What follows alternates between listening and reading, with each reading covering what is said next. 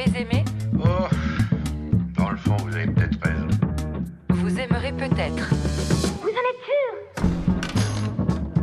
Et salut, salut, bienvenue dans Vous avez aimé, vous aimerez peut-être, épisode 1. Alors, Vous avez aimé, vous aimerez peut-être, c'est le podcast qui prend le temps d'analyser une œuvre fraîchement sortie, quel que soit son genre, quel que soit son format, et qui se permet de donner des avis, tout sauf objectifs dessus. Alors ça, c'est pour la première moitié. Et deuxième moitié, dans un second temps, on va vous proposer des recos pour aller un petit peu plus loin, pour euh, creuser le sujet. Alors ce soir, deux chroniqueurs, une chroniqueuse. Salut Clara, salut Baptiste, salut Clément. Bonsoir. Alors aujourd'hui, on s'intéresse aux guerres de Lucas de Laurent Hoffman et Renaud Roche. C'est une BD qui nous plonge dans la jeunesse compliquée, voire torturée du premier Star Wars. George Lucas, the director of American Graffiti and Star Wars, is a longtime dedicated fan of the comics. He collects the artist's original drawings of Prince Valiant and Flash Gordon. Alors voilà, c'est une BD sur la vie d'un gars qui crée un film en s'inspirant de BD. C'est parfait, la boucle est bouclée. Alors on va commencer sur cette première partie. Euh, chacun va y aller de son hashtag pour nous suggérer ce qu'il a, pour nous dire ce qu'il a pensé de cette BD. Ben, on va commencer par toi, Clara. Trois hashtags, s'il te plaît, du tac au tac. Ouais, du tac au tac, tu veux dire les hashtags que je t'ai envoyés tout à l'heure? Ouais, mais je fais. Ouais, on va faire genre que je les ai pas lus. Trois hashtags du tac au tac. Euh, attends, il faut que je m'en souvienne déjà. Je crois que mes trois hashtags, Je c'est peux te les donner. La si Petite. Histoire, euh, Smurfette Syndrome et Merchandising. C'est ça. Baptiste, à toi. Moi, je vais être beaucoup plus sobre. euh, Générosité en premier, euh, Redigestion en deuxième et Space Opera en trois.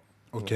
Clément, c'est à toi. Ouais, moi j'ai Mise en abîme, Rage Against the Machine, et derrière chaque grand homme, euh, il y a une femme encore plus grande. C'est très court comme hashtag. Ouais, Euh, ça rentre pas heureusement qu'on heureusement qu'on l'a fait à l'oral.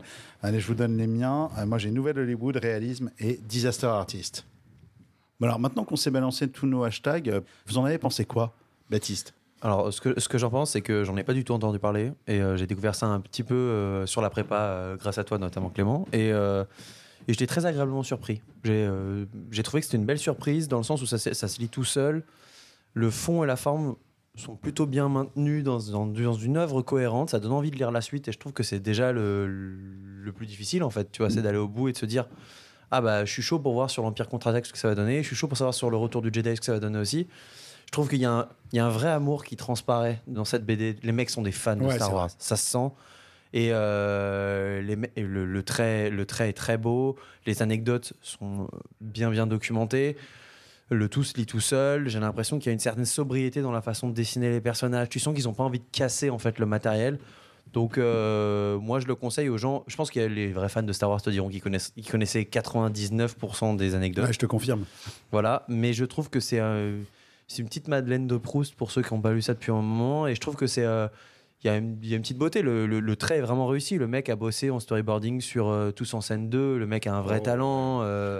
Tu sens vraiment qu'il y a ça, et en même temps, enfin, ça pue l'amour pour Lucas, ça Mais pue l'amour raison, pour Star Wars. Tu sens et- qu'il y a de l'amour, de- il y a de l'amour pour le matériau de base Et- qui transparaît, et- mais y a- ça, ça en fait pas des caisses pour monter. Et regardez, je suis un produit de la culture geek. C'est Et- y a un truc un peu insupportable que tu peux avoir dans ce genre de cas, quoi. à une époque où Star Wars se met sur à peu près tout et n'importe quoi en termes d'objets culturels, j'en suis heureux. Non, mais je suis euh, entièrement d'accord avec toi, Baptiste. Moi, ça pose une question, ça fait longtemps, et j'ai l'impression, euh, j'ai lu ça quelque part, qu'il y avait plein de scénarios de biopics qui tournaient à Hollywood sur George Lucas. Et en vrai, si Disney était malin aujourd'hui, il ferait une série, euh, une mini-série sur euh, la genèse de Star Wars, parce que ça s'y prête. C'est un mec tout seul qui finit par être bien accompagné, qui arrive à, à créer un collectif, euh, ça le déborde, il y a des épreuves, et puis euh, ça crée ce succès qui révolutionne beaucoup de choses, avec des choses qu'on peut critiquer aussi derrière. Euh, ouais, moi j'ai trouvé ça. Ça pose la question parce que j'avais lu aussi la biographie à l'époque. Il y avait une, longue, une grosse biographie qui était sortie euh, sur Lucas, je crois que c'était 500 pages. C'est là où la BD, ça a quand même un, un rôle intéressant, c'est de cette espèce de vulgarisation et de condensé d'informations Ouais. qui est hyper attrayant. Ouais, par rapport à 500 pages de biographie, ouais, j'avoue. Moi, j'avoue que le soir, des fois, j'ai juste envie de voir des images. Quoi. Non, mais je comprends. Et puis, je sais pas si je me serais collé 500 pages euh, sur la biographie de Lucas. Gros fan de Star Wars? Ouais, j'ai grandi avec, franchement. Ouais, ouais. Et toi, Clara? Eh ben moi, pas très grande fan de Star Wars, c'est-à-dire que je les ai évidemment enfin, tous vus, enfin, je vis sur Terre, tu vois, euh, et sans déplaisir, et euh, je suis tellement peu fan de Star Wars que moi j'adore la postlogie. Je trouve que c'est vraiment du bon gros film de Noël. Tu vois, on a un truc familial où on y allait le jour de Noël avec mon daron. Enfin, donc c'est c'est dire à quel point c'est c'est pas un truc très séminal chez moi. Je suis plus intéressée justement par l'aspect euh, milestone dans l'industrie et dans le système de franchise et dans l'entertainment que par vraiment euh, le- les Wookiees. Euh, et justement, c'est ce qui moi m'a particulièrement plu dans cette ouvrage-là, dans cette BD-là, c'est qu'en fait, ça parle vraiment aussi de ça. Et c'est-à-dire que même en n'étant pas très intéressé par Star Wars, en fait, c'est hyper intéressant sur la construction du divertissement tel qu'on le consomme aujourd'hui. Donc en fait, je pense même que cette BD peut être lue par des gens qui n'ont rien à foutre de Star Wars, parce qu'en fait, c'est super intéressant sur la création d'un projet qui te dépasse et sur euh, qu'est-ce que c'est aujourd'hui euh, le, le divertissement mainstream. Donc ça peut être lu par les gens de Disney Plus quoi. Ça, c'était une petite balle perdue pour Clara qui vient de nous dire qu'elle adorait la Mais post-logie. je rigole. Non, mais on, on a le droit, tous les goûts sont la nature. Et J'ai puis moi, pas moi, d'avis. moi, j'aime bien l'épisode 8. C'est le seul que j'aime bien dans la post-logie. Et tout, alors que tout le monde le déteste. Et toi, Arthur, alors, qu'est-ce que t'en as pensé euh Écoute, euh, je, vous, je vous rejoins pas mal. Alors moi, c'est plutôt le côté. euh, moi, je pense que c'est mon, mon côté fan de Star Wars, un peu, euh, un peu endolori, en- notamment à cause de la postlogie. Mais non, mais en fait, ce que, ce que j'aime bien dans cette BD, c'est que ça te rappelle que c'est quand même un truc un peu fait de briquet et de broc. C'est un, c'est en fait c'est un film, un petit film indépendant à la base, ce truc-là. Enfin, j'exagère. C'est quand même, en vrai, on, sur, on exagère un peu ça. En vrai, Star Wars est quand même un, un film avec un budget confortable pour l'époque. Je crois qu'on est sur 10 millions de dollars. Oui, c'est pas mal pour l'époque, C'est pas mal. C'est euh, pas un searchlight quoi. c'est, non, euh, c'est pas non plus un petit. Mais il y a ce côté un peu artisanal, un peu film d'auteur, parce qu'il y a un mec obsédé qui veut aller jusqu'au bout du truc. Voilà, moi j'aime bien cette BD dans le sens, au sens où elle nous rappelle ce truc-là, cette réalité que, euh, bah, en fait, il y a eu une origine à cette espèce de phénomène et qu'à la base, c'était pas, c'était pas une grosse machinerie sans âme et que tout le monde n'était pas fan, mais en tout cas, voilà, c'était pas encore le gros mainstream, le gros truc mainstream de pop culture. Bon, comme tu le disais, le, but de cette BD, euh, c'est d'expliquer à quel point ça a été galère pour Lucas de créer ça et qu'il s'est battu contre euh, les studios, il s'est battu contre plein de gens qui y croyaient pas forcément. Et, euh, et ce qui est cool, c'est que la BD, elle vient justement re-raconter une grande histoire à travers des petites histoires qui racontent une grande histoire derrière. Je trouve ça assez chouette en Tu fait. peux me le refaire, le truc avec l'enchaînement des petites histoires qui font des gros- petites histoires avec des moyennes et des To grandes win the yes Against against the the no. no. En gros, si tu veux, l'idée c'était de s'amuser, de se dire que en fait, ce livre c'est un- une compilation d'anecdotes sur euh, l'histoire de euh, George Lucas et sa galère. Et ce qui est pas mal, c'est que euh, il la raconte d'une façon à faire une montée en puissance pour expliquer qu'il a fait quelque chose lui-même. Il s'attendait pas à faire un truc aussi phénoménal euh, en termes d'impact. Et je trouve ça assez chouette parce que ça donne un peu ce truc-là de se dire, on va raconter la petite histoire. On va les accumuler les unes après les autres avec des anecdotes et on arrive à la fin de se dire ouais en fait le résultat est ouf et euh, c'est bien foutu je prends l'exemple de ils expliquent la musique, comment ils ont fait ça avec John Williams, où ils l'ont fait en trois semaines, un peu à l'arrache. Et je trouve ça chambé de se dire que, bah, euh, en fait, même lui, quand il a découvert le truc, il fait Ah ouais, mais c'est cool un peu, tu vois. Ouais, Et- C'est le moment où il pleure d'ailleurs, alors que ça n'a pas l'air d'être un grand émotif, George Lucas. Le mec est toujours un peu, un peu bourru, euh, et puis là, il lâche, il lâche sa petite larme quand même. Ouais, et ce que j'aime bien, c'est que tu vois, ce qui est, ce qui est cool en plus, c'est que à travers ça, tu vois qu'il y a deux personnes qui ont cru en lui dès le départ et qui pensaient qu'il était chaud dès le départ. Le premier, la première personne, c'est euh, Marcia, euh, sa femme, et je pense que ça, euh, Clément pourra en parler aussi. Et la deuxième, c'est Steven Spielberg, en fait. Et euh, le mec, dès le départ, il était chaud et il a dit Ouais, non, mais ton truc, tu vas tout niquer, en fait. Et, euh, Alors que tous ses autres potes lui disent Qu'est-ce que tu es en train de Ouais, foutre? c'est- C'est n'importe quoi, on va, enfin, tu, vas, tu vas te planter, ça va être ouais, Brian De Palma, enfin, tous les réalisateurs un peu en vue de l'époque euh, lui disent Non, mais arrête. On a tous envie d'avoir un pote comme Spielberg, je pense. Bah, plus que les autres en tout cas. Clara, toi, tu avais la petite histoire aussi, c'est un peu ce que tu avais en tête aussi Ah euh bah c'est absolument identique du coup, vraiment Ok, je, je- je dire ça. Non, par contre, j'étais en train de me demander, je- potentiellement, je suis vraiment en train de partir toute seule dans ma théorie, mais du coup, je me demande si le fait que l'épouse du patriarche dans Succession s'appelle Marcia, est-ce que c'est un hommage à ça? Je, Vraiment, je pars toute seule dans une théorie, mais tu vois, c'est pas un nom hyper courant, donc voilà, je me suis demandé si cette espèce de, de figure, euh, tu vois. euh, Bon, voilà, je, tu sais quoi, je jette ça en l'air. Si quelqu'un a l'info, s'il vous plaît, écrivez-nous. Écoute, on va, on va, on va creuser, effectivement, c'est une bonne idée, d'autant que le physique de Brian Cox n'est pas sans rappeler celui de euh, George Lucas. Finissons. Why not? Ouais. de loin, George de loin. Alors, tu- du coup, c'est je reste vraiment avec la- toi. La théorie, euh, comment dire, la théorie complotiste la plus, la plus mimi de l'univers. Et si la dame, elle s'appelait pareil parce que, bref, donc je la garde. Un Et- petit hommage. Et, euh, et- et juste pour rebondir sur Redigestion aussi, je trouve que je l'ai mis aussi pour le style, parce que vraiment, euh, Renaud Roche, tu sens que c'est un amoureux de Star Wars. Et le dessin est excellentissime. En quelques traits, il arrive vraiment à trouver euh, la patte, si tu veux, autour de reproduire le visage de, Lu- de Lucas. Chacun des personnages, tu les reconnais tout de suite. Les petites notes de couleur, elles sont malines parce que elles interviennent de temps à autre. Le livre, il est digeste. Et en fait, c'est ce qui permet cette fluidité-là, en fait. Je pense qu'il aurait pu faire des trucs beaucoup plus détaillés, mais il aurait passé des heures à faire ce bouquin. Il aurait été indigeste à regarder. Et ça aurait été un bouquin. Trop statutaire. Bah, t'as une espèce de post-face à la fin où il te montre justement qu'il était parti sur un parti pris euh, beaucoup plus réaliste à la base et qu'il a un peu stylisé les choses parce qu'il trouvait que c'était plus efficace et que ça lui prenait moins de temps. Mais attends, je me retourne, je vais- on va rester deux secondes avec Clara parce que du coup tu lui as cramé un de ses hashtags C'est pas hein, directement. Bravo pour le mansplaining Baptiste.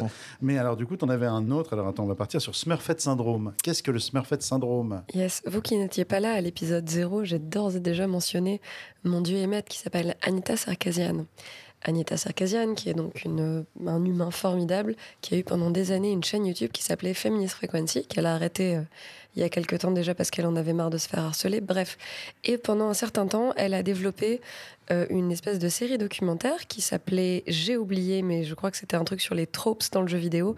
Je chercherai et je crierai le nom Ah, c'était pas le titre du truc. Ok. Non, non, en Je fait, c'est pas top comme titre. Encore une fois, c'est un titre très long. Non, je sais que la chaîne YouTube s'appelle Feminist Frequency. Et à un moment, elle a fait une série de vidéos sur les tropes de narration. Et notamment, et la fois dernière, j'avais parlé de Woman in the Refrigerator. Bref. Effectivement, dans l'épisode 0 Dans non diffusé, hein, qui inédit. sera peut-être un jour révélé, Inédit. qui deviendra mythique probablement. Exactement, le mythe de l'épisode Il y, aurait, 0. il y aurait une bande dessinée dessus. hein. J'aimerais trop.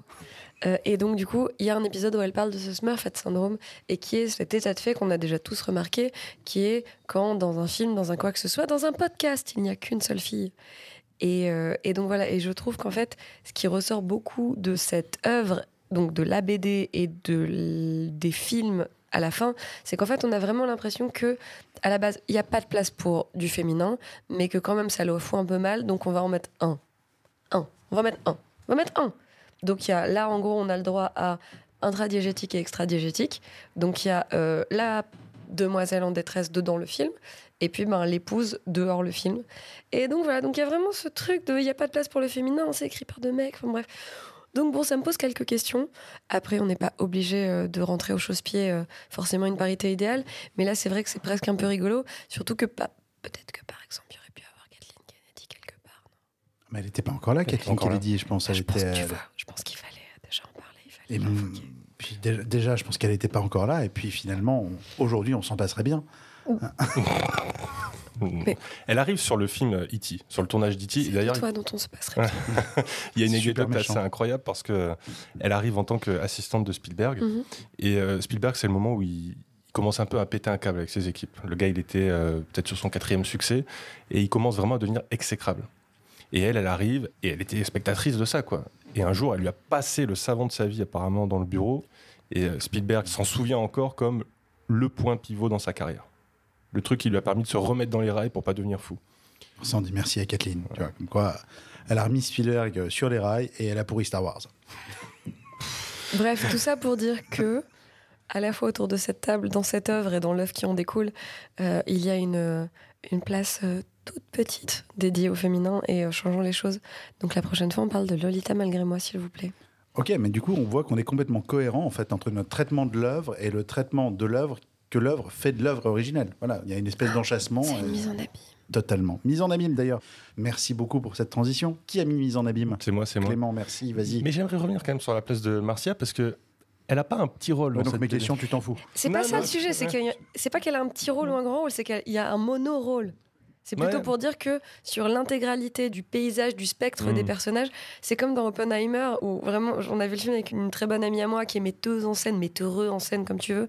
Et tu vois, vraiment, il y a ce truc où, genre, il y a 70 personnages dans le film, il y a deux zouzes, et quand tu dis aux gens, c'est quand même relou, ils disent Mais il est très important le personnage En fait, on s'en fout. Il y a 70 personnages dans le film. Il y a un 35e de personnages féminins. Je fais des maths. Donc la question n'est pas qu'elle a un petit rôle. La question, c'est juste que C'est numérique. il n'y a pas de place pour ça.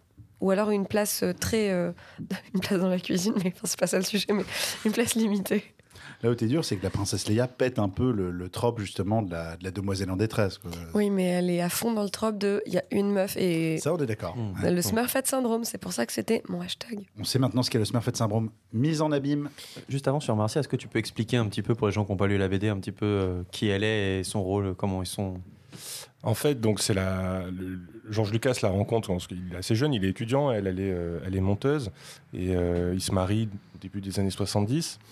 Et en fait, moi j'ai découvert cette histoire parce que Star Wars, je suis pas plus grand geek, mais bon, euh, j'ai fait des recherches, je m'y intéresse et c'est le petit point qui est un peu occulté. En fait, c'est elle qui sauve le film, c'est elle qui sauve le montage à la fin qui fait que le film, il a euh, cette scène de fin, cette bataille spatiale. euh, Mais il le monte en 8 mois, alors qu'il Ouais. se précise dans le bouquin qu'en fait, normalement, un film comme ça, ça prenait 14 mois minimum. Quoi. Et la, la- la fin est ultra ciselée euh, dans le montage, et euh, c'est vraiment grâce à elle. Elle, elle a monté à l'époque euh, des films de Scorsese. Et en fait, euh, Marcia, euh, Lucas, ils sont ensemble jusqu'en 83 et ils divorcent au moment où le Retour du Jedi va sortir. Et euh, il se trouve que cette meuf-là, derrière, elle a eu zéro carrière. Elle a complètement disparu du monde du cinéma à partir du moment où elle divorce de George Lucas. Est-ce que Georgie a pris son téléphone? Écoute, il faudra voir. Hochement Je rappelle qu'à la de la fin de la. BD, il y a écrit To be continued, donc peut-être qu'on aura la Ouais, ouais, suite ils ont de prévu de faire des suites. ouais, bah, Il y a de quoi raconter encore. hein, donc, Mm. euh, Ouais, il y a du matos, ouais. Ok, cool. Donc ça, ça nous fait ton deuxième, ton deuxième hashtag. Bah, du coup, vu que je suis un peu chevronné, je vais quand même te lancer sur le mise en abîme, parce que je me demandais ce que tu voulais dire par là. Euh, mise en abîme, pourquoi? Parce que euh, y a quelque chose qui sauve Lucas dans l'écriture de Star Wars, c'est la découverte du livre Le héros aux mille visages, qui est vraiment un livre qui pose un peu les fondements mythologiques de chaque histoire. Donc Joseph Campbell qui théorise le monomythe. Voilà, exactement. Et euh, Ne le lisez. En vrai, je- pardon, je me permets de t'interrompre une seconde, mais c'est comment dire, c'est une espèce de hantise. J'en ai lu la moitié, je le regrette parce que c'est fondateur, mais il y a vraiment un côté où genre, t'es plus jamais surpris par rien, c'est super relou. Enfin, ne le lisez pas. mais lui-même, euh, il se dit, je suis un génie en fait. J'ai écrit euh, le- la base d'une histoire qui correspond à, à la mythologie fondamentale de l'humanité. Il en est trop fier. Euh, mais pourquoi mise en abîme? Parce qu'en fait, la description, et je vais lire un peu la, la page du livre, c'est quelle que soit l'époque et la culture, les héros mythiques ont tous un parcours identique. Ils débutent par l'appel de l'aventure, qui pousse le héros à quitter son environnement quotidien et à entamer un voyage initiatique. Il va subir des épreuves, mais il sera aidé par un mentor qui finira par surpasser en s'emparant de l'objet de sa quête, symbole de son émancipation, et le plus souvent via une réconciliation avec le père, une union sacrée ou un exploit. En fait, ça, c'est clairement l'histoire de Lucas. Oui, il y a son, Dans accident de voiture fondateur. euh, il y a ensuite la rencontre avec, euh, avec Coppola et Spielberg, qui sont un peu des, des mentors. euh. Qu'il dépasse tout de Ouais. suite. Ouais, Il y a la lutte ensuite avec, euh, avec l'Empire du Mal, avec les studios, les ce qu'ils appellent les costards cravates dans la BD. Euh, donc ouais, t'as raison, en fait, ça suit un peu le, le schéma campbellien du monomythe, quoi. Et la, le voyage du héros. Ouais, et la réconciliation avec le, le père, quoi, qui est très dur au début, qui comprend pas. euh, la BD, c'est vraiment sur la jeunesse, où les parents ont l'air complètement désespérés. Oui, parce ce qu'ils viennent d'une euh, petite ville en Californie qui s'appelle Modesto. Euh, Mm. Le père a une papeterie. Et en fait, à la fin, il y a effectivement, il y a un moment où le père lui tape dans le dos après la sortie du premier Star Wars, où il voit justement des vitrines avec des affiches et il dit bien joué fils. Et là, il y a aussi, c'est le deuxième moment où Lucas lâche sa petite larme après la révélation de la BO de Star Wars, effectivement. La troisième pour le divorce, on verra. Je Ouais, peut-être, on verra dans l'épisode suivant. Et effectivement, il y a un truc que moi j'ai appris un truc sur Star Wars dans celui-là, c'est que c'est son père qui lui a donné l'idée de prendre les droits sur le merchandising. Parce que son père avait mis un rayon de jouets dans sa papeterie. Spoiler. Ah, désolé, mais bah, écoute, on, on spoil, on est comme ça. En fait, on appellera ça maintenant le podcast qui spoil et qui assume. Non, c'est pas ça, c'est juste que c'est un de mes hashtags merchandising. C'est un des trucs que moi Ah, j'allais développer raison. après. Alors, feu, feu. Merchandising, non, non, pardon, en fait, c'est la minute avocate. Euh, voilà, je suis avocate, bonjour. Et en fait, un des trucs qu'on t'apprend à la fac quand tu fais de la propriété intellectuelle, dans un peu les fun facts mignons, il y a le fait que George Lucas a été parmi les, les gens qui, en fait, ont fait des énormes fortunes sur le merchandising, puisque le merchandising n'est pas né avec Star Wars, mais ça a été un- vraiment une étape dans le, un milestone dans, dans, dans le, le développement du merchandising à l'échelle mondiale. Et ce qui se passe, c'est que quand euh, Lucas signe avec donc les costards cravates, il prend soin de garder les droits sur le merchandising, parce que globalement, les mecs se disent qu'est-ce que ça peut foutre euh, Le truc Le- marchera pas. On Ouais, fout. le truc marchera pas, c'est un énième micro-truc, euh, tout le monde s'en fout. Et où donc, du coup, le film cartonne et il commence à sortir euh, des peluches Ewok, des sabres laser et toute forme de Ken et Barbie Luke Skywalker.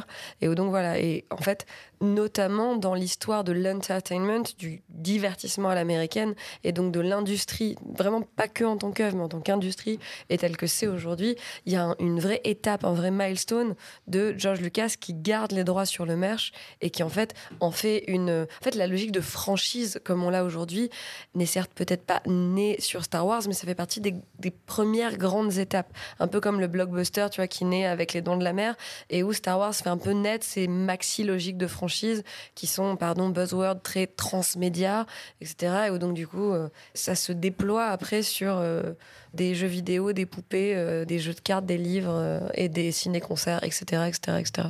Mais t'as raison. Alors, il y a un personnage d'avocat, je sais plus comment il s'appelle justement, mais il y a toute une. Enfin, le, la BD, ça tarde pas mal sur, euh, Mhm. sur les négociations un peu âpres entre les costards cravates et George Lucas. Et en fait, les types, au début, quand lui fait un peu ce coup de poker en leur disant euh, je prends je sais plus combien, quel pourcentage du merchandising, eux se disent c'est pas grave, mais ça les arrange parce que ça leur permet aussi de le payer un salaire moindre.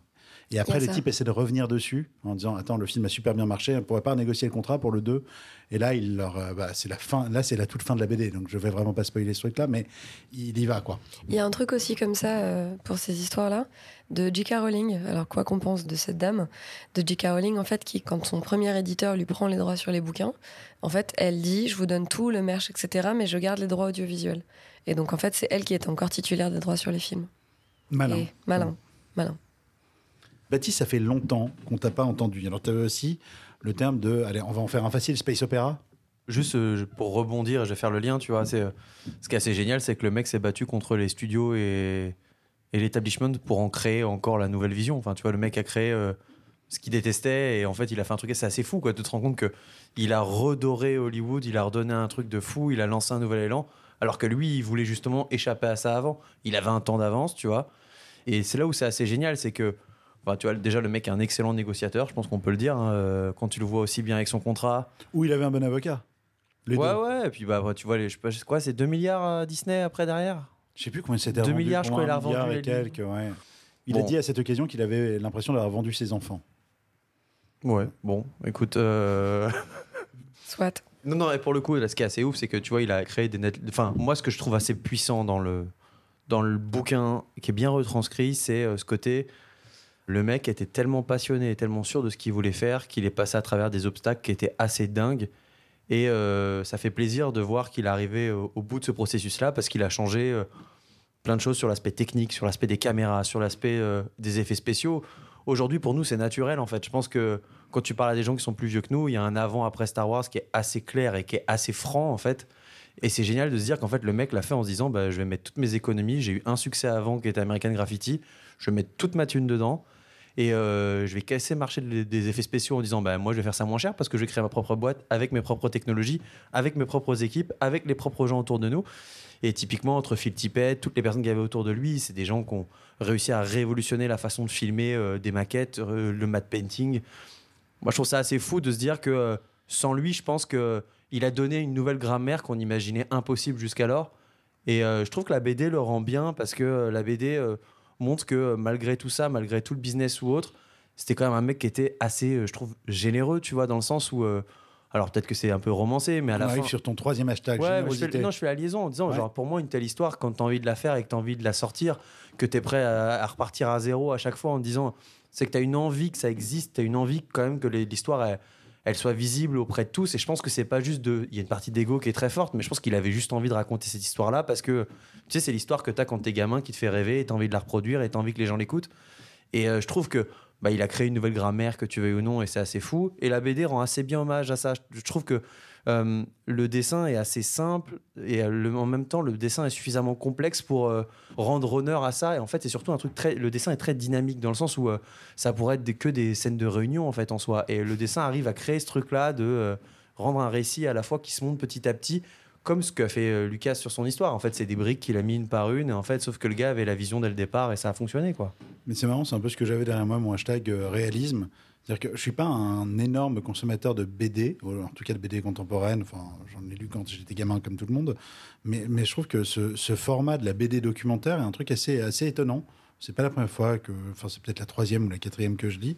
Et, et c'est marrant, je trouve que dans une BD comme ça, où tu pourrais euh, assez facilement te vautrer dans, euh, dans des espèces d'effets stylistiques pour faire écho à l'œuvre dont tu parles, en fait, il y a un parti pris presque réaliste. Enfin, même si le dessin est stylisé, mais une volonté de ne pas en faire trop et de rester vraiment sur un truc très documentaire qui regarde les choses de façon assez. euh, qui essaie de se donner une espèce d'image de, posture de neutralité. Et, je, trouve l'exercice assez, euh, c'est assez intéressant à, à parcourir et ce côté, cette espèce de sobriété dans l'approche, euh, ce côté presque ouais, naturaliste. euh, Je, regarde les choses et je vous déroule une espèce de série de faits sans, euh, sans appuyer trop dessus. quoi. Euh, Clément, toi, tu avais aussi Rage Against the Machine. Alors, j'ai l'impression que Baptiste a commencé un peu à évoquer le sujet, mais est-ce que ça te dit de creuser un petit coup? Euh, ouais, ouais, non, mais je, bah, Baptiste l'a très bien fait, mais c'est pas le. Enfin, je trouve qu'il est arrivé à un moment où il a formalisé un ressenti qui devait être celui de plein euh, d'artisans euh, techniciens du cinéma. Et la chance, c'est que tous ces gens-là se rencontrent sur un projet. Mm. Euh, moi, je vais parler bah, de ce que je connais le plus, le son, le travail de Ben Burt, Mm. qui a, a été vraiment celui qui a travaillé de manière la plus efficace, mais comme John Williams, hein, pas en trois semaines, mais euh, il a fait tout avant le tournage. Euh, c'est des sons qu'on connaît, qui sont iconiques maintenant, et il a repris euh, vraiment des, techniques un, peu classiques du cinéma, quoi. Enregistrer des sons du réel, les, les- mettre à l'envers, les ralentir, les mélanger, etc. Quelle aurait été sa carrière s'il n'y avait pas eu Star Wars? Je sais pas. Clara, tu voulais réagir? C'est hyper intéressant ce que tu dis sur la musique, euh, sur le fait qu'ils l'ont fait, non pas un peu à l'arrache, mais un peu rapidement, en utilisant des techniques très mixtes, etc. Parce qu'en fait, dans l'histoire de la musique de film, Star Wars, outre, le, outre la partie vraiment de John Williams, mais le score du film, c'est vraiment de la musique contemporaine hyper exigeante. Et en fait, quand tu écoutes le score du film, c'est pas très mélodique, c'est vraiment bizarre. Et donc, du coup, c'est étudié dans les écoles de cinéma, de musique, etc. euh, pour ça sert à dire aux, compositeurs, etc., que on n'est pas tenu de faire des choses symphoniques très faciles, qu'on peut faire de la musique vraiment chelou en scoring. Et par exemple, il y, y a des plans de balades sur Tatooine ou de trucs comme ça, où vraiment c'est de la musique contemporaine bizarre, bruitiste, très exigeante, et où en fait, ce qui est hyper intéressant là-dedans, c'est que Star Wars illustre parfaitement que n'importe qui peut accéder à ces musiques-là et que c'est pas forcément un truc d'hyper savant. Mais la prochaine fois que vous- regardez Star Wars, en dehors des grands thèmes, en fait, le, vraiment le scoring du film, c'est de la musique contemporaine hyper exigeante, d'hyper bon niveau. Et donc, du coup, ça nous rappelle aussi que, euh, avec le bon écrin, euh, en fait, ce genre de musique-là, euh, très très haut niveau, très très élitiste, en fait, sont accessibles à tout le monde.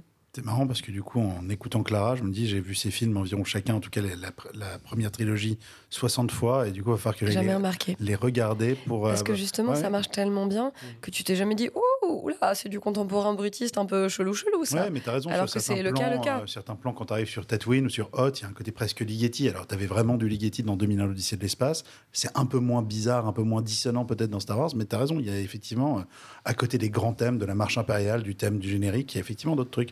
Bon, bah, je vais me refaire la trilogie euh, ce week-end. C'est cool. De rien. Merci. Alors, moi, j'ai un dernier hashtag. Enfin, j'en ai en fait encore deux, mais ils vont- je vais un peu les condenser pour aller plus vite.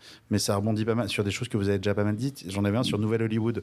En fait, ce qui est intéressant, c'est que euh, quand tu lis cette BD, Spielberg et Lucas, ce sont des, euh, des rejetons de ce qu'on a appelé le Nouvelle Hollywood. Donc, euh, leurs potes, c'est euh, Scorsese, euh, Coppola, euh, Brian De Palma, qui sont toute cette génération de réalisateurs aux, aux États-Unis qui sont arrivés un peu après la crise, la grande crise des studios dans les années, à la fin des années 50, je crois, à peu près. Enfin, je suis pas un spécialiste de l'histoire du cinéma, mais en gros, on a arrêté de faire des péplums, on a arrêté de faire des films à énorme budget.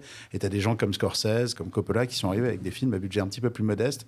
Des gens qui étaient vachement inspirés par la nouvelle vague française, qui étaient fans des cahiers du cinéma, de la politique des auteurs en France. Pour ça que dans Rencontre du troisième type, tu as Truffaut qui est là comme acteur, Spielberg qui était un grand fan. Donc c'est les gens en fait qui incarnent une espèce de renouveau du cinéma américain sous une égide un petit peu plus indépendante. Et Spielberg et Lucas sont les derniers représentants de ce truc-là et vont en fait en sont un peu les fossoyeurs. Ils vont recréer en fait le blockbuster avec les dents de la mer et en fait Lucas va créer la grosse machinerie, la logique de franchise comme Clara l'évoquait tout à l'heure et il donne naissance à un truc complètement différent qui euh, bah, qui va un peu emporter le nouvel Hollywood. Parce qu'après les années 80-90 tu avoir le retour justement de cette logique de, gros films, tu as des effets spéciaux qui vont progresser de façon euh, bah, avec certains sauts qualitatifs avec Star Wars puis avec Jurassic Park dans les années 90 mais il crée un truc qui est complètement contraire en fait au nouvel Hollywood. Et ce qui est marrant c'est que Star Wars quand Lucas fait euh, quoi 20 ans plus tard voire plus en 99 le- l'épisode 1 en fait, le mec a une liberté créative totale. Il faut voir ce qu'il en fait. On peut en discuter. C'est pas le sujet de ce soir. Mais c'est un mec qui a une liberté créative totale. Et c'est d'énormes machines, mais c'est des films indépendants. Euh, ce que ne sont plus les Star Wars après le rachat par Disney. Mais c'est des films qui, effectivement, Lucas a réussi à créer une espèce de monstre qui échappait à la logique des studios, mais qui était un truc qui les dépassait, qui les écrasait. Et donc, mon dernier hashtag, c'était Disaster Artist, parce que c'est marrant, quand tu lis cette BD, tu vois que franchement, c'est pas passé loin du crash hein, quand même. Ça a failli se cracher un nombre incalculable de fois. Et en fait, le truc est récupéré euh, sur une espèce de miracle. Enfin, à la fin, en fait, le type arrive devant le, cinéma, le Main Chinese Theater à Los Angeles. Et euh, il ne s'est même pas pointé à la première, il voit une queue devant le cinéma. Et en fait, le film est en train d'exploser alors qu'il est sorti que dans 32 salles. Et le truc a marché par bouche à oreille. Donc il y y, a vraiment un truc où, jusqu'au bout, tu dis, ce film, il aurait pu ne pas exister, être un, un plantage complet, n'être vu par personne. Et il y a une espèce de miracle qui s'opère à la fin, qui fait que le, le truc, euh, le truc donne naissance. Enfin, c'est en gros, c'est la matrice de la pop culture contemporaine, Star Wars. quoi. Ouais, et, euh, c'est encore plus. Je sais plus s'ils le disent dans le livre que ça a changé une règle au cinéma américain qui est assez fondamentale. C'est avant, t'achetais ton ticket, tu peux voir le film trois fois de suite, tu restais dans la salle. Et euh, depuis Star Wars, en fait, tu peux plus. Ah, c'est trop date- marrant. Genre, c'était un ticket d'entrée. C'était pas Ouais. un ticket pour un film. Ouais, parce qu'en fait, les gens se sont mis à vachement rester euh, pour voir le film plusieurs fois défiler. Et donc, les cinémas ont dû revoir leur politique en la matière. Ouais, ils en parlent, ouais. C'était un billet d'admission. Ouais, ok, d'accord, c'est trop marrant. Et en fait, du coup, c'est lui qui a créé le système de un ticket égale une séance et pas un ticket égale une accession, quoi. Mais ils créent aussi, par exemple, Une leur accession. Une calendrier. accession, un accès. Un. Bon, c'est pas grave. On, Vendredi on- soir. ouais, on enregistre le vendredi soir, tout le monde est fatigué. J'ai adoré une accession. Ouais, Ouais. ouais, bah, Non, bah, mais c'est pas mal. c'est- C'est mon côté 15e. Ok, bah, je pense qu'on a fait le tour de la question sur euh, les guerres de Lucas. Euh, ça clôt la première partie de notre discussion. On va attaquer la deuxième partie. Donc, euh, on a vu si on avait aimé ou non. Maintenant, on va voir ce qu'on aimera peut-être. On va essayer, on va ramener chacun autour de la table notre petite référence, ce à quoi cette BD nous a fait penser, à ce qu'elle a allumé comme référence dans, dans nos petites têtes. Clara, je crois que tu as un truc un peu pas piqué des hannetons. Quoi Non, mais oui, je fais des Euh, expressions des années admettons. 50, c'est pas grave. Euh, oui, admettons, pas piquer de lait, admettons. Euh, je me suis dit, euh, une œuvre qui parle de enfanter dans la douleur une autre œuvre, une œuvre qui parle d'une bande de nerdos qui, un peu par hasard, accouche d'un chef-d'œuvre, une œuvre qui me fait plaisir à évoquer, et une œuvre dont on n'a pas assez parlé. Et une œuvre que j'ai vue surtout, puisqu'au début, je me suis dit que je voulais parler de The Offer, qui est la série Paramount, je dirais. Il me semble que c'est une série Paramount qui parle de la jeunesse de Le Parrain. Hmm. Or, personne ne l'a vu autour de cette table, moi non plus. Donc, du coup, je vous parle aujourd'hui de, en français, répétition générale, en anglais, Theater Camp. Qu'est-ce que ça Dis-nous? Qu'est-ce que c'est? Déjà, c'est sur Disney+, donc vous l'avez probablement à la maison, donc c'est facile d'accès. Non pas que ça soit une qualité, mais c'est toujours sympa.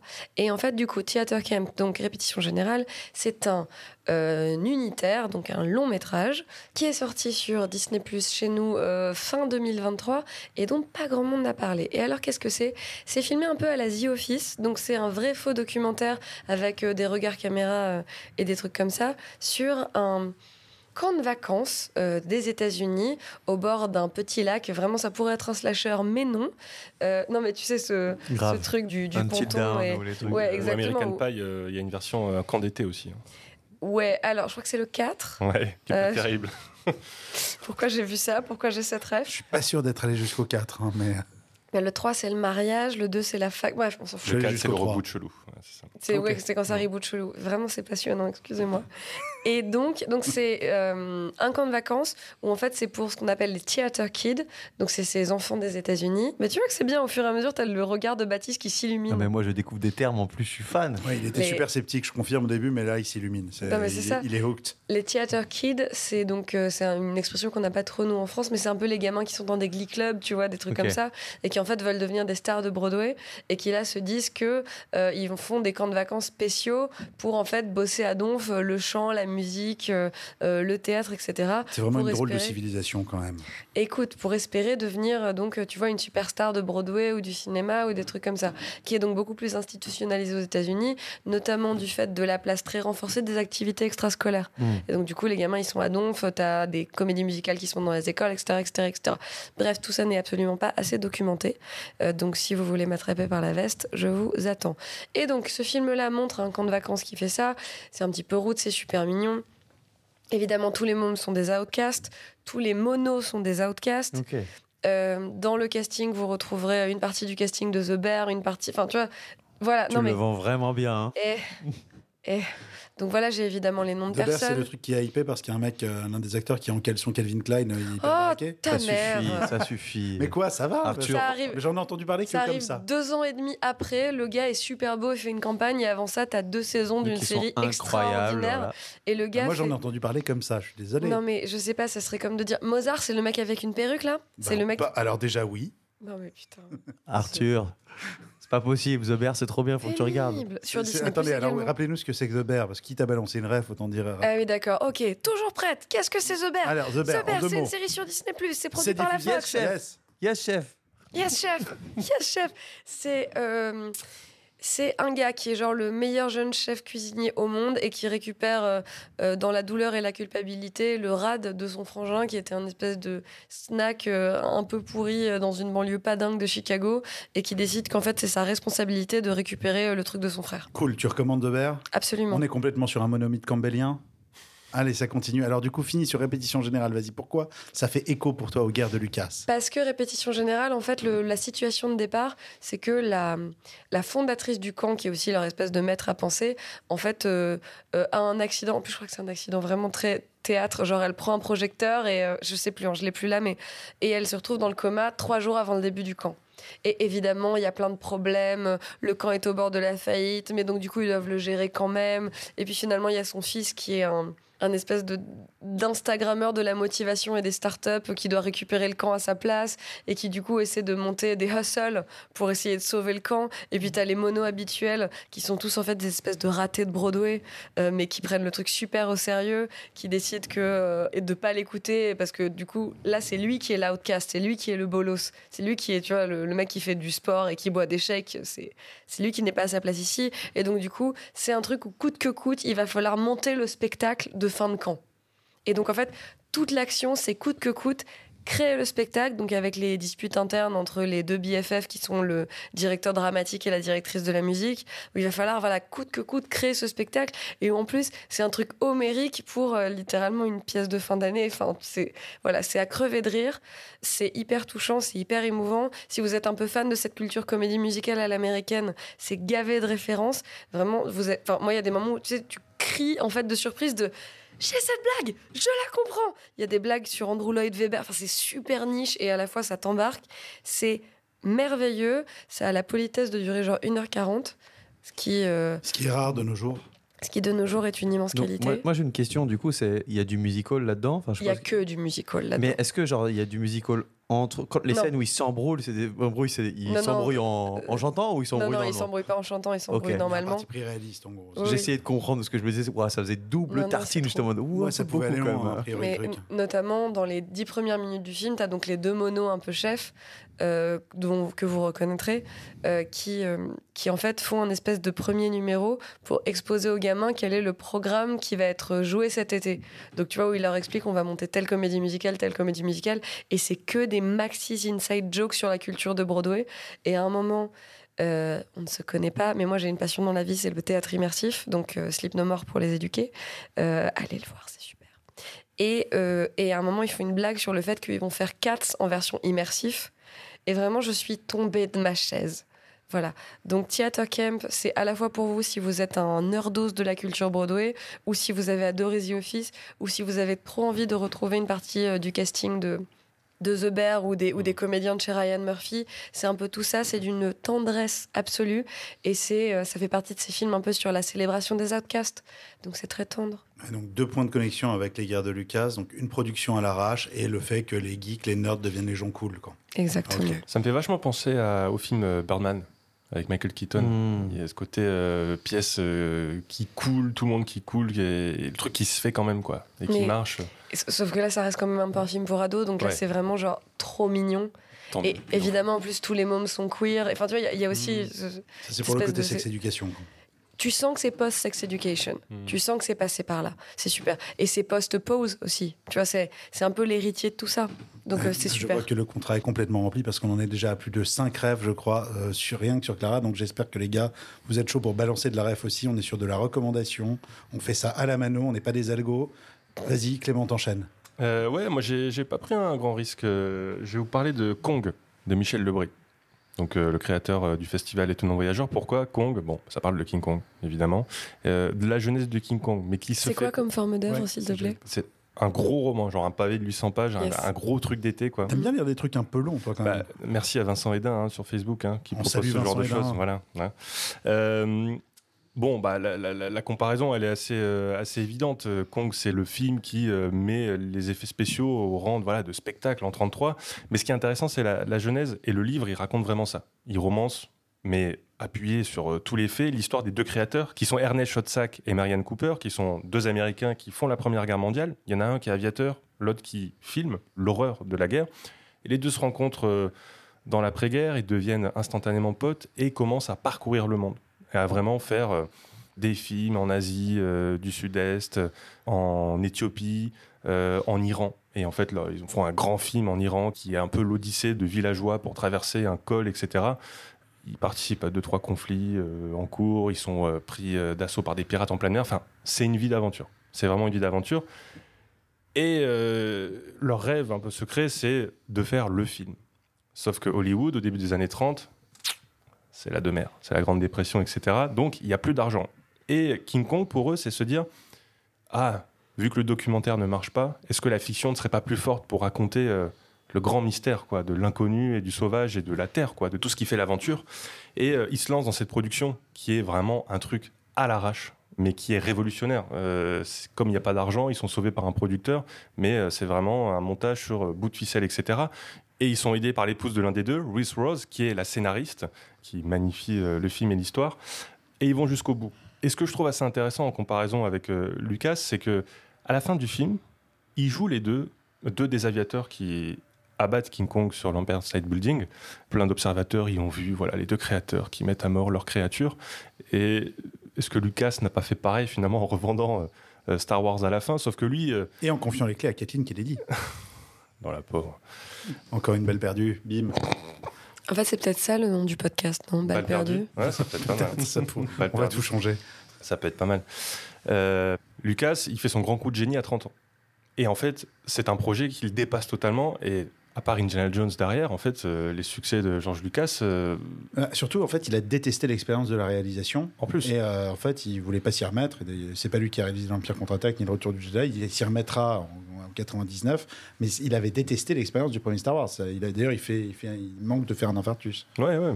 Donc il se porte cette espèce de fardeau, quand même, de projet Star Wars qui le dépasse totalement. Alors que Marianne Cooper et Schotzak, c'est vraiment en fin de carrière. Enfin, ils sont dans une bonne quarantaine, ils ont bien vécu, et euh, c'est un peu la somme de toutes leurs expériences. Et je trouvais ce parallèle un peu intéressant. Et il y a un dernier truc, c'est sous forme d'anecdote, sur à quel point le, le réel et le documentaire peuvent influencer ou non la fiction. Il se trouve que l'année dernière, j'ai travaillé sur un documentaire sur la bataille de Stalingrad, un documentaire radio, et en me perdant dans des euh, biographies, des cartes, machin et tout, je me suis aperçu d'un truc, c'est que des noms de planètes utilisés dans Star Wars sont énormément liés à ce qui s'est passé pendant la bataille de Stalingrad. Euh, Ah ouais? Mais ouais. lequel, par bah, exemple? par exemple, il y a un général allemand, c'est le général Hoth. Hoth, c'est la planète des glaces Ouais, dans. Star Wars. Ouais. La traduction du chaudron de Stalingrad en allemand, c'est le Kessel. Kessel, c'est aussi le nom L'ennemi d'une de planète Kessel, de dans Star Wars. De Kessel, effectivement. Le raid de Kessel. Ouais. Et la référence ultime, en m'intéressant au sort des prisonniers allemands dans les camps après cette bataille, il se trouve qu'il se retrouve à travailler avec un philosophe marxiste hongrois qui est exilé en Russie et qui s'appelle Georges Lucas. Ah oui, bien sûr. C'est Lucas, est C'est incroyable comme c'est niche. Ouais. Bravo. Mais j'ai pas l'habitude. Voilà. Georgi Lucas, c'est effectivement un grand critique. Merci pour la analyse de prononciation. littérature. Euh, je- je- Non, mais effectivement. C'est vrai qu'il y a un George incroyable. Lucas, un homonyme, qui est un grand spécialiste, effectivement, de la théorie littéraire. Donc voilà, Kong, grand livre euh, pour l'été. Mais c'est marrant dans ce que tu disais, juste pour rebondir, moi, ça, ça m'évoque un truc, c'est que le, le King Kong de Peter Jackson prend comme point de départ un cinéaste fauché euh, dans les années 30 avec une actrice fauchée et compagnie, mais du coup, lui, il va faire un documentaire.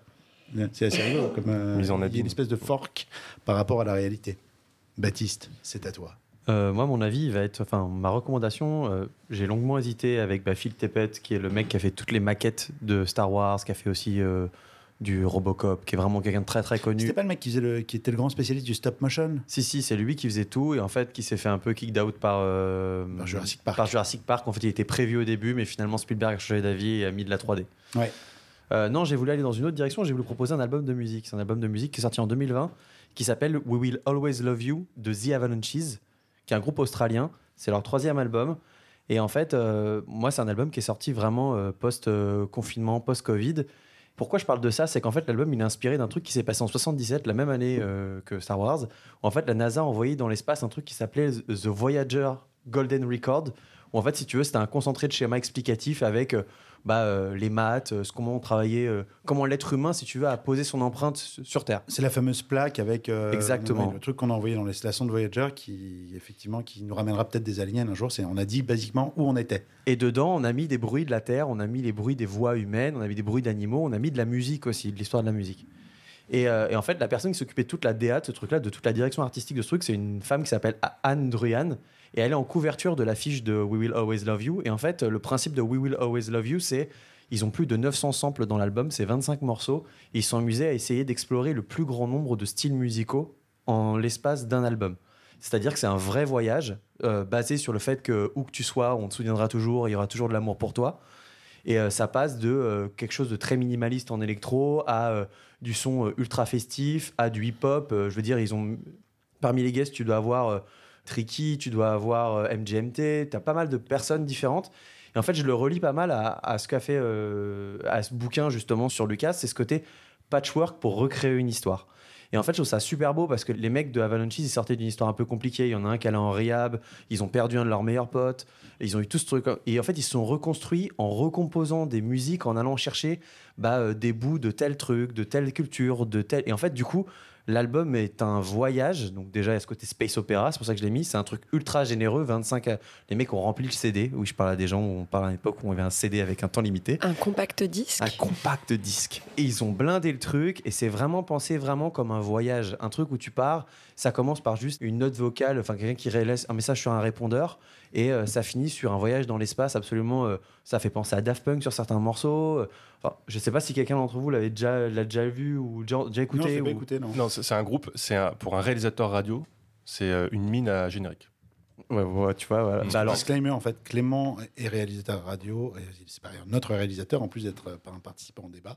Mais donc, ouais, tu confirmes ça, tu, Ouais, tu ouais. vas piocher là-dedans souvent. Mais, mais d'ailleurs, tu- c'est marrant ce que tu dis sur le, le côté beatmaker qui utilise des samples dans une chambre.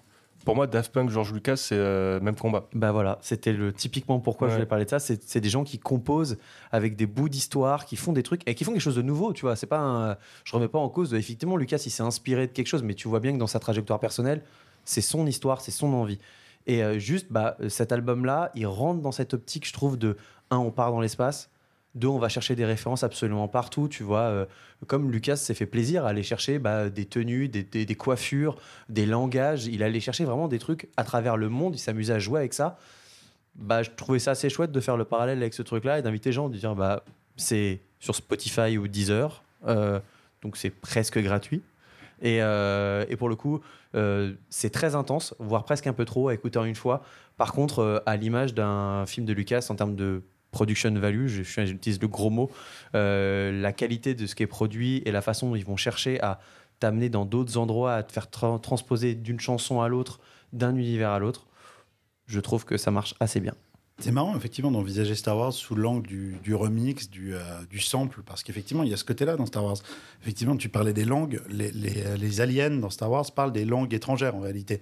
Les Ewoks parlent, je sais plus, c'est un espèce de truc dérivé du tibétain. Tu veux parler des méchants de la Fédération du commerce dans, la, dans le premier de la prélogie, qui ont vraiment un mélange d'accents entre russe, Oui, c'est très euh, arabe et euh, un dernier, c'est genre euh, vraiment la, la, la pure Mais vision. c'est- là où il y a un petit côté un peu gênant dans, dans la trilogie, c'est que là on est plus, on est plus sur de l'intégration de différentes cultures, on est plus sur du Michel Leb de l'espace, quoi.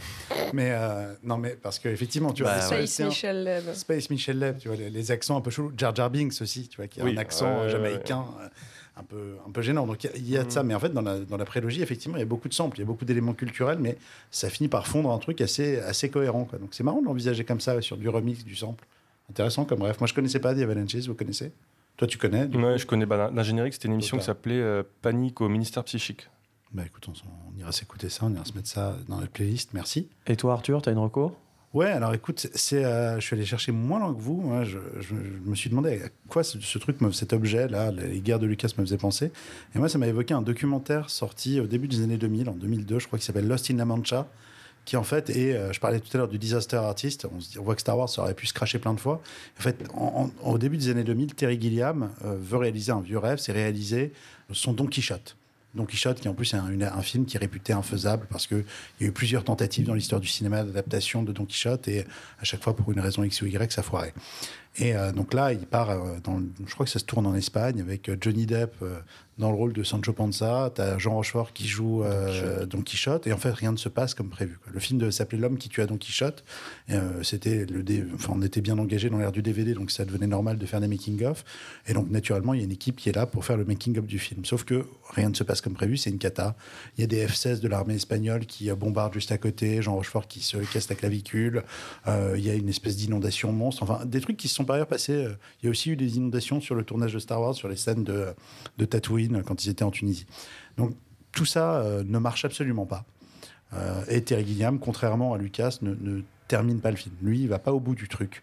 Euh, et donc, c'est assez amusant parce qu'il y a presque une deuxième mise en abîme, pour reprendre un hashtags tout à l'heure, c'est que euh, il y a un côté Don Quichotesque chez, euh, chez George Lucas comme il y en a un chez Terry Gilliam. Donc euh, je parle pas tant de Don Quichotte comme euh, archétype, le, truc un peu feignant qu'on fait dire le, type qui va, qui va livrer bataille contre des moulins ou des costards cravates, mais sur le créateur un peu obsessionnel qui finit par générer un peu sa propre réalité. Alors j'ai lu Don Quichotte il y a super longtemps, mais je me souviens que dans le tome 2, il y a plusieurs personnes dans le monde réel qui finissent par rentrer un peu, malgré elles, dans le délire de Don Quichotte. Et euh, donc, il y a un peu ce côté-là, je trouve, chez Terry Gilliam comme chez George Lucas. Mais ce qu'il y a de beau, en fait, c'est que euh, Terry Gilliam, donc, qui voulait faire ce L'homme qui tue Don Quichotte, a fini par le faire. Je crois que le film est sorti en 2018 euh, avec Adam Driver et je sais plus qui d'autre. Donc, en fait, le film est sorti, je l'ai pas vu, disclaimer. Mais en tout cas, le documentaire avait fait un petit peu de date, justement, comme une façon de documenter un échec magistral dans le cinéma. Mais voilà, le, type s'est acharné, a fini par sortir effectivement ce film-là. Donc euh, voilà, George Lucas, il l'a fait en un film, Terry Gilliam l'a fait en deux. Euh, mais voilà, les deux ont réussi, ont finalement réussi à transformer l'essai. Et ça, c'est beau. Eh ben écoutez, ben, je crois qu'on a fait le tour. On a- en tout cas, je crois qu'on peut dire qu'on a rempli le contrat euh, parce qu'on a balancé un max de refs. Euh, donc là, on- normalement, tout le monde repart avec quelques heures de visionnage, de lecture ou d'écoute, dans le cas de Baptiste. En tout cas, de quoi faire jusqu'à la prochaine fois. Ouais. Bah écoutez, euh, je pense qu'on a fait le tour de la question. C'était chouette. Moi, j'ai passé un bon moment avec vous. J'espère que vous aussi. Yes. Et puis, ben, on se retrouve la prochaine fois. Carrément. Allez, ciao, ciao. Salut. Ciao.